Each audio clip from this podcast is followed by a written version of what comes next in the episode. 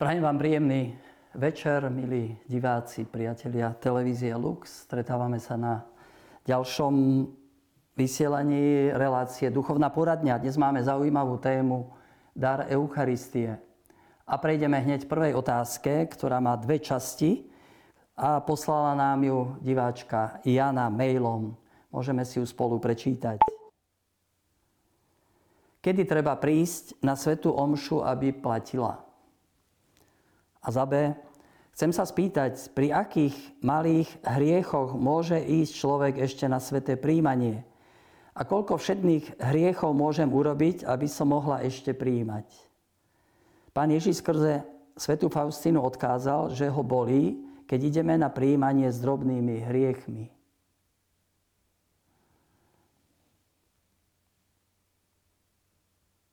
Takže najskôr tá prvá otázka, hoci obidve sú trošku tak, mohol by som povedať, trochu negatívne stávané, že čo ešte môžem, viete, čo ešte, ako ešte môžem. Niekedy, viete, sa tak pohybujeme e, v našom kresťanstve tak asi, že čo ešte môžem, aby to nebol ťažký hriech.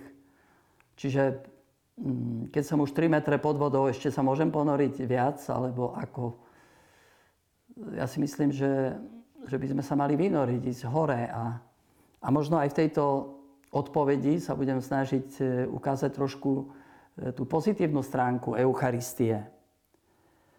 Samozrejme, ako katolíci máme povinnosť sa zúčastniť na Svetej Omši v nedeľu a prikázané sviatky. Máme povinnosť vtedy, keď nie je nejaká vážna prekážka E, choroba, neviem, práca nepretržitá a vzdialenosť a neviem čo všetko. Dnes je veľa debaty okolo e, tej práce v zahraničí, že tam nemáme možnosť ísť a tak podobne. Pracujeme aj v nedele. E, nebudem sa tým dopodrobná zaoberať. Je treba sa poradiť so svojím kňazom, farárom či spovedníkom. Skôr by som chcel, viete, ukázať na takú dispozíciu Ehm, o tej túžbe stretnúť sa s Ježišom, byť s ním. Vnímať, že Eucharistia je pre nás veľkým darom. To nie je, viete, popri iných povinnostiach ešte teraz veľká povinnosť, ešte musím ísť do kostola. Hoci niekedy to trošku aj vyznieva ako povinnosť. Už to slovo máme povinnosť ísť na Svetú Omšu ehm, nie je celkom vhodné, hoci pomáha. Tam, kde sa stráca láska, tam nastupuje povinnosť. Manželstve, v rodine, v cirkvi. Ale čo keby sme chceli posilniť tú lásku, uzdraviť tú lásku, aby, aby to nebola len povinnosť. Eucharistia to je naozaj najväčší dar, aký máme tu na zemi. To nie je niečo, to je sam, samotný Boh. Ježíš chcel byť s nami prítomný takýmto úžasným spôsobom. To je tajomstvo, pre ktoré sú vybudované najkrajšie stavby na svete. E, najkrajšie piesne, najkrajšie rúcha, najkrajšie nádoby. A v podstate aj my sa stávame krásnymi pri prežívaní tohto tajomstva. Ježiš to tak chcel. E, pamätáme si ten príbeh, nedávno sme ho počuli, ako išli tí dvaja učeníci, sklamaní, zronení z Jeruzalema do Emaus a Ježiš sa k ním pripojil, vypočul ich, e, potešil a takým výkladom písma im rozohrial srdce a potom sa tváril, že ide ďalej. Oni mu hovoria, pane, zostaň s nami. Ježiš prijíma toto pozvanie a pri stole, kde sa obyčajná hostina odrazu zmenila na Eucharistiu, ho spoznali pri lámaní chleba. Lámanie chleba to, taký bol názov Eucharistie v prvých dobách kresťanských. Stretávali sa pri lámaní chleba. To gesto, ktoré vyjadrovalo Ježišovu prítomnosť. Eucharistia to je predovšetkým sviatosť prítomnosti. Ježiš je prítomný tak zvláštnym spôsobom, dokonca tak akoby viditeľne a, a tak, že ho môžeme požívať. On je prítomný pre nás pri každej Eucharistii na 100%. Máme o tom istotu, lebo on to tak chcel. Toto robte na moju pamiatku. Kedykoľvek budeme jesť, požívať, Ježiš je s nami. A my to robíme už 2000 rokov. Celá táto zemegula je obalená týmto tajomstvom a tak sa premieňa svet. Kde všade sa aj v tejto chvíli vyslovujú tie slova, toto je moje telo, toto je kalich mojej krvi. Tak si trochu uvedomiť, viete, tú veľkosť tajomstva, na ktorú, alebo ku ktorej tak nejako dozrievame. Aj my hovoríme Ježišovi, ktorého stretneme, kde si na svojej životnej ceste sa pridá k nám, možno cez nejakých ľudí, cez e, nejakú udalosť. Hovoríme, Pane, zostaň s nami. A on zostáva v Eucharistii. Tam ho stretávame. Aby ste dobre prežili Svetú Omšu, e, chcel by som vám poradiť, e, poznávajte Ježiša. Čím ho viac budeme poznať, cez evanielium, cez e, modlitbu, tým viac budeme chápať, vnímať a prežívať Svetú Omšu. Tam naozaj ide o to, že On je prítomný. Nebeský Otec nám hovorí, pozri, Kvôli tebe som neušetril ani vlastného syna. Všetko som ti dal. A Ježiš nám vyznáva svoju lásku pri každej svetej omši. Toto je moje telo, ktoré sa obetuje za vás. Toto je kalich mojej krvi, ktorá sa vylieva za vás. Tam, kde sa Ježiš dáva celý a žiada aj od nás také, také úplné odovzdanie. A druhá vec, viete, že ako pokrstení sme pozvaní na Svetu Omšu. To je výsada. Katechumeni v prvotnej círke nemohli byť na Svetej Omši. Boli počas bohoslužby slova, potom museli ísť preč. Niektorí ľudia by chceli byť, ale nemôžu. Koľko ľudí hovorí, keď som bola mladšia, som nešla, teraz by som išla, nevládzem. Keď my môžeme ísť, môžeme a byť na Svetej Omši. Nepýta sa, kedy ešte, ako, viete, tak niektorí hovoria, že je treba byť do čítaní, niektorí do glória, niektorí, do evanielia by bola platná, ale v podstate nie to je najhlavnejšie. Niekto môže tam byť už hodinu pred omšou a stojí vonku niekde pod lipou, fajči, tak, tak aká je to platnosť. Tu ide skôr o úmysel, viete, dispozíciu. Keď idem s dobrou vôľou a tak ešte deti musím vychystať a, a meška autobus a prídem neskôr, tak sa netrápme. Ale keď som darebák a, a viem, že mal by som tam byť, ja neviem, o 11. byť už skôr, aby som sa mohol pripraviť, disponovať a, a vnímať, že som tu pozvaný, že tu je moje miesto, tak to už je čosi iné. Pri každej svetej omši nám ukazuje Ježiš, čo pre nás urobil na kríži. A, a pri každej svetej omši nám akoby chce ukázať, čo chce urobiť pre nás teraz. Teraz. Ona vždy môže byť prekvapením a, a takou naozaj najkrajšou chvíľou dňa. Sám som 10 rokov ako tajný kniaz slúžil doma omšu sám a tak som mal túžbu niekedy byť spolu s inými sláviť a preto je každá sveta omša pre mňa slávnosťou. A keď, e, keď len môžem, tak ju chcem sláviť s inými a, a nesláviť ju v kaplnke, hoci niekedy by som mohol tak individuálne, ale je to pre mňa zážitok, je to pre mňa stretnutie s ľuďmi, ktorí milujú Ježiša, chcú ísť za ním a je to stretnutie s Ježišom, ktorý na moju prozbu zostaň s nami je naozaj so mnou.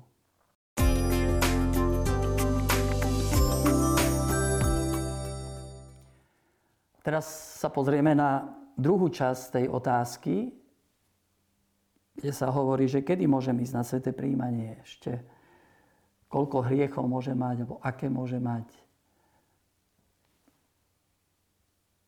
Svetý otec František raz povedal, kresťan to ten, čo je pozvaný na hostinu, na radosť. Radosť z toho, že je vykúpený. Radosť z toho, že má účasť na Ježišovom živote. Je to radosť byť pozvaný na hostinu. A hostina je zhromaždením ľudí. Patria tam aj hriešnici. Treba tam vojsť so všetkými. Keby som nechcel vojsť s tými alebo s tými, lebo tí sú hriešní, tak v podstate ako by som si chcel vytvoriť svoju církev. Ježiš tam pozval tých, ktorých tam chce mať. A Sveta Omša, e, to je vlastne, vstupujeme na pánovú hostinu, kde Ježiš prijíma hriešnikov a sedáva, jedáva s nimi. A tam patrím aj ja. Všetci tam vystupujeme ako hriešnici, prosíme, Pane, zmiluj sa, vyznávam, Baránku Boží, zmiluj sa nad nami. E, nikto sa tam nemusí v ničom povyšovať, ale nakoniec ani ponižovať. Ježiš nás prijíma a, a chce sa dať každému. Tam nie sú špeciálne hostie pre ja neviem, krajších, pre svetejších. Ani kalich je ten istý pre všetkých. A pretože som stále chorý, každý deň potrebujem lekára, hovorí svätý Augustín. A preto každý deň prijíma Eucharistiu. Viete, kde si je v našom myslení také čosi, že sveté príjmanie je odmena za dobrú spoveď. Dobre si sa vyspovedal, tak ideš pár dní na sveté príjmanie a potom, ja neviem, zase po svojom. Alebo že je to odmena pre zdravých, pre svetých. Ale Eucharistia je liek a posila pre chorých. Preto hovorí svätý Augustín, pretože som stále chorý, potrebujem stále lekára. Sme chorí a potrebujeme lekára. A liek, ktorý, nám, ktorý dostávame v Eucharistii. Sme smrteľní a potrebujeme stále, ako by každý deň, ten liek nesmrteľnosti. Ale Vieme, že liek nepodávame mŕtvým. Liek pomáha chorým. A tak niekto môže byť mŕtvý po smrteľnom hriechu a tomuto už nemožno podávať liek, pretože ani ho nemôže prijať. Smrteľný hriech nás vlastne oddeluje od e, svetého príjmania Niektorí chodíte kde všade do zahraničia na práce a tak a e, spomínate, že ja neviem, niekde v Nemecku, či v Rakúsku, Holandsku, že všetci idú na sveté príjmanie. Kto, aj keď nebol možno už roky v kostole, keď je na svetej omši, ide na sveté príjmanie. Či je to v poriadku? Tak, ja myslím, že nie je to v poriadku. To sami cítite, že to nemusí nás oddielovať ani to, keď som nejaký čas nebol. Bol som chorý a keď nemám ťažký hriech, tak môžem ísť na sveté príjmanie alebo som nemohol cez týždeň, tak idem. Ale keď je tu naozaj smrteľný hriech, niečo vážne, čo ma oddeluje od Boha, tak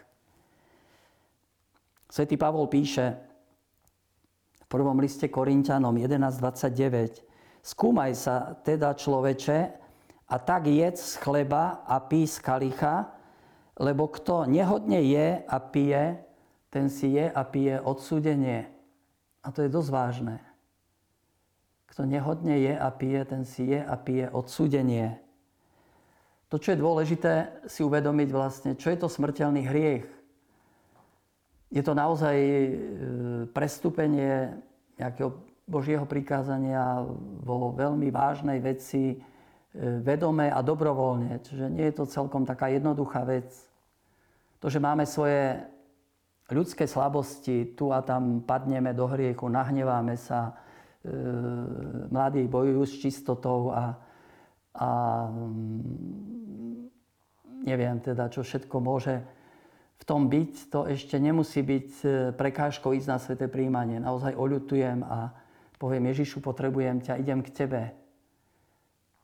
Ale kde sú možno nejaké ťažké hnevy, viete? A na toto by som upozornil, bojím sa, že na Slovensku trošku si málo na to dávame pozor. Žijeme v hnevoch a ideme na sveté príjmanie. To je trochu nebezpečné. Alebo nejaké ťažké ublíženie inému, či nejaká krádež, e, často to vidíme, kde všade korupcia a, a ideme si bez všetkého na sveté príjmanie. Čiže niečo, čo je také, také chladné, pripravované zlo. Viete, že niekomu naozaj chce, idem ublížiť. Viem o tom a a nejak si to pripravujem, tak, tak tu už je treba dávať pozor. A nakoniec to aj vieme, viete, pritom nemáme pochybnosť, ak, ak je to takéto previnenie, viem, že nemôžem ísť. Ale aj keď máme možno tie všedné hriechy a ako drobné, ako píšete, a chodíme na sveté príjmanie, aj tak je dobré z času na čas ísť na svetú spoveď, tak mesačne, niekto za dva mesiace, či možno mm, za štvrť rok. Sám to viem, že keď už som nejaký vnútorne nervózny a všetko ma vytáča a, a nejak tak cítim, že som sa kde si od Boha vzdialil svojou mysľou, svojou túžbou, tak viem, že potrebujem spoveď. Ako to hovorí jeden polský teológ, e, že zmrtvý stane Krista, to je spoveď. Choď na spoveď a prežiješ zmrtvých stane. Možno ste to už veľakrát skúsili. Takže je e, dobré z času na čas prijať aj to požehnanie od kniaza, to sviatostné rozrešenie a tak s takou novou túžbou ísť zasmerovať e, ku Kristovi. Ale podstatná je tu naozaj dispozícia, viete, nie? skúmať, že ešte mám to, ešte to, ešte. Raz sestra Faustína e, nechcela ísť na, e, k svetému príjmaniu, mala veľké pochybnosti a Ježiš jej hovorí, že ho to veľmi zranilo, prečo nešla. Na druhej strane hovorí, že Ježiš niekedy možno ho zraňujú aj tie drobné hriechy, ale myslím si, že zraňuje ho to, keď po ňom netúžime, keď ako si sa mu nechceme otvoriť. Ježiš sa nám dáva totálne v Eucharistii, nič neskrýva, to je totálna láska na 100%. A tak čaká aj odo mňa, aby som sa mu dal celý, aj so svojimi hriechmi, so všetkým, čo, čo nesiem v sebe. On ich berie na seba, on sa stáva hriechom, odpúšťa mi a dáva mi nový život. On ma premieňa, to je Eucharistia. Žijeme ju ani nie že chceme tam každé slovíčko e, skúmať a, a potom seba, točiť sa v sebe, ale prežívajme tu jeho obetu akoby na novo a celé to premenenie, lebo to sa nedieje len na oltári, ale Ježiš tým, že príjmame jeho samého, premieňa aj nás. Robí z nás nové stvorenie, nových ľudí. On nás kriesi. Vnímam každé sveté príjmanie ako kriesenie. A preto e, často sa po svetom príjmaní modlím, Pane Ježišu, vzkriez ma. Vzkriez ma nie tak, ako si vzkriesil Jairovú dceru, či najmského mládenca, či Lazára, ktorí potom museli znova umrieť ale skriez ma k novému životu, tak ako si ty povstal. Aby som už žil pre Boha, nie pre hriech. Pane, urob ma novým človekom.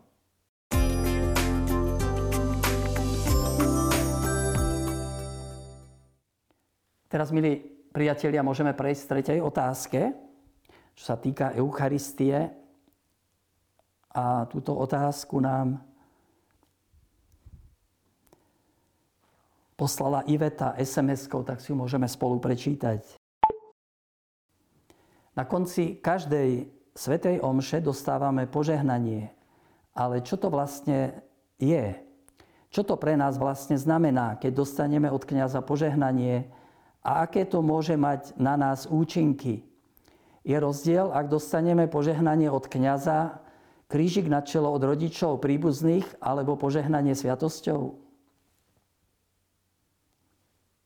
tak vieme, každá sveta omša končí požehnaním, rozoslaním. Požehnanie, ktoré nám dáva kňaz na konci svetej omše, nám dáva Božiu sílu, aby sme mohli ísť a žiť vo svete evanielium.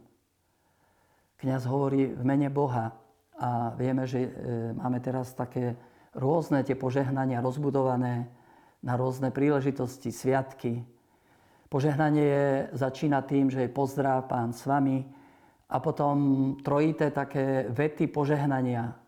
Nech vás pán sprevádza, chráni a hovoríme amen, amen, amen.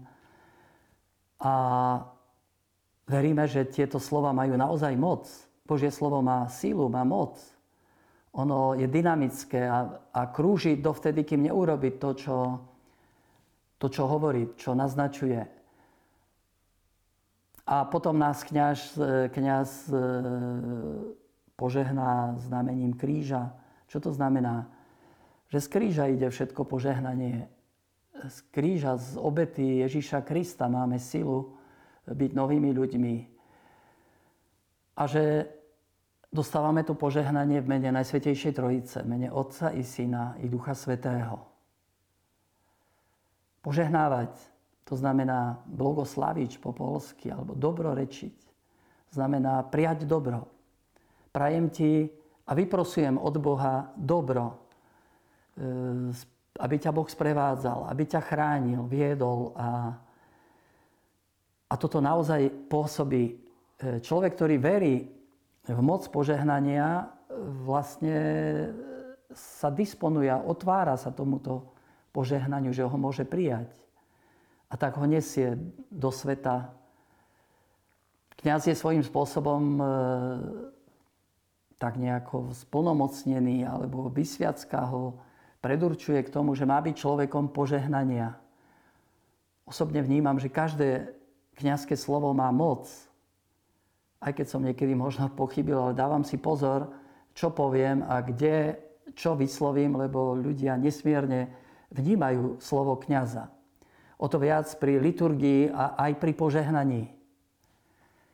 Vnímam to ako svoje poslanie ľudí požehnávať, e, zvolávať na nich e, Božiu priazeň, Božiu lásku, Božie milosrdenstvo.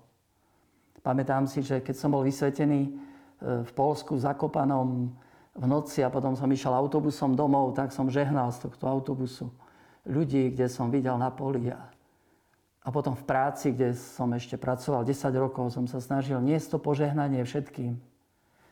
Aj dnes, keď idem niekde na návštevu, tak e, snažím sa vždy na konci tej návštevy niečo pomodliť a povedať, teraz vám dám požehnanie a vyprosiť im takú Božiu ochranu, pomoc, e, priazeň. A ľudia to svojím spôsobom aj od nás čakajú, od kňazov. Na druhej strane treba povedať, že e, požehnanie nie je vyhradené len pre kňazov žehnať, e, blagosláviť, blahorečiť, dobre hovoriť, prijať dobro, sú povolaní aj rodičia. Vieme, že pri určitých sviatostiach sa priamo vyžaduje od rodičov, napríklad pri krste, že poznačte vaše dieťa znamením kríža. Čo to znamená? Požehnajte ho. Alebo pred sobášom sa žiada také slávnostné požehnanie. Dajte svojim deťom požehnanie. Ale to neznamená, že sa to Ehm, zužuje len na tieto príležitosti sviatostné, ale je to pozvanie, aby rodičia často požehnávali deti, keď idú na cestu, idú do školy, idú e, na maturitu, neviem, idú do práce, niečo vážne ich čaká, tak e, je dobre, keď rodičia požehnajú dieťa s tým krížikom na čele. Je to spôsob, ako možno najlepší spôsob, ako presvedčiť to dieťa, že Boh je k nemu milostivý, že Boh ho má rád, že e, žije v Božej priazni, že je pre Boha dôležitý a svojím spôsobom aj pre rodičov. To, čo by som chcel zvlášť poprosiť e, pri tomto bode, je vás, otcovia, aby ste požehnávali svoje deti. Otec je mimoriadne povolaný k tomu, aby bol človekom požehnávania. A to otcovské požehnanie je v živote veľmi, veľmi dôležité. A bohužiaľ stále ako si chýba v životoch ľudí, detí. Otec je akoby ten, ktorý zastupuje v dome Boha a v Božom mene e, požehnáva, vyprosuje pre tie deti ochranu. Uvedomujete si, otcovia, že aká moc je vo vašich rukách. Vy zvolávate požehnanie alebo kliatbu. Toľko tých zlých slov, viete, okolo nás. Slov, e, nechcem povedať až prekliatia, ale zlých slov. My to nemáme robiť. Máme, sme povolaní, Boh nám hovorí, žehnajte a nepreklínajte. Nepreklínajte. Prajeme každému dobro. Každého chceme priviesť bližšie k Bohu. Bože, požehnaj ho. Chráň ho, odpust mu ale nikoho neposielame do čerta. Vám, otcovia, možno platí tiež to, čo e, Boh hovoril cez Mojžiša Áronovi a jeho synom. Takto budete žehnať Izraelitov. Nech ťa žehná pán a nech ťa chráni. Nech ti pán ukáže jasnú tvár a nech ti je milostivý. Nech pán obráti svoju tvár k tebe a daruje ti pokoj. Takto vložia moje meno na Izraelitov a ja ich požehnám. To požehnanie ide na celú rodinu, aj na samotných otcov, aj na vás. Tak chceme vás pozvať, drahí priatelia, aby sme celú Eucharistiu vnímali ako také Božie požehnanie. Aby sme s takým úprimným srdcom túžili prijímať Ježiša v Eucharistii. A potom, aby sme prijímali požehnanie, ktoré nám Boh dáva. Boli ľuďmi požehnania. A tak možno na záver, a ja by som vám udelil to áronské požehnanie, Pán s vami i s duchom tvojím.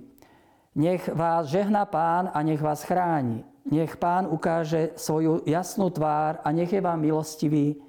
Nech pán obráti svoju tvár k vám a nech vám daruje pokoj. Amen.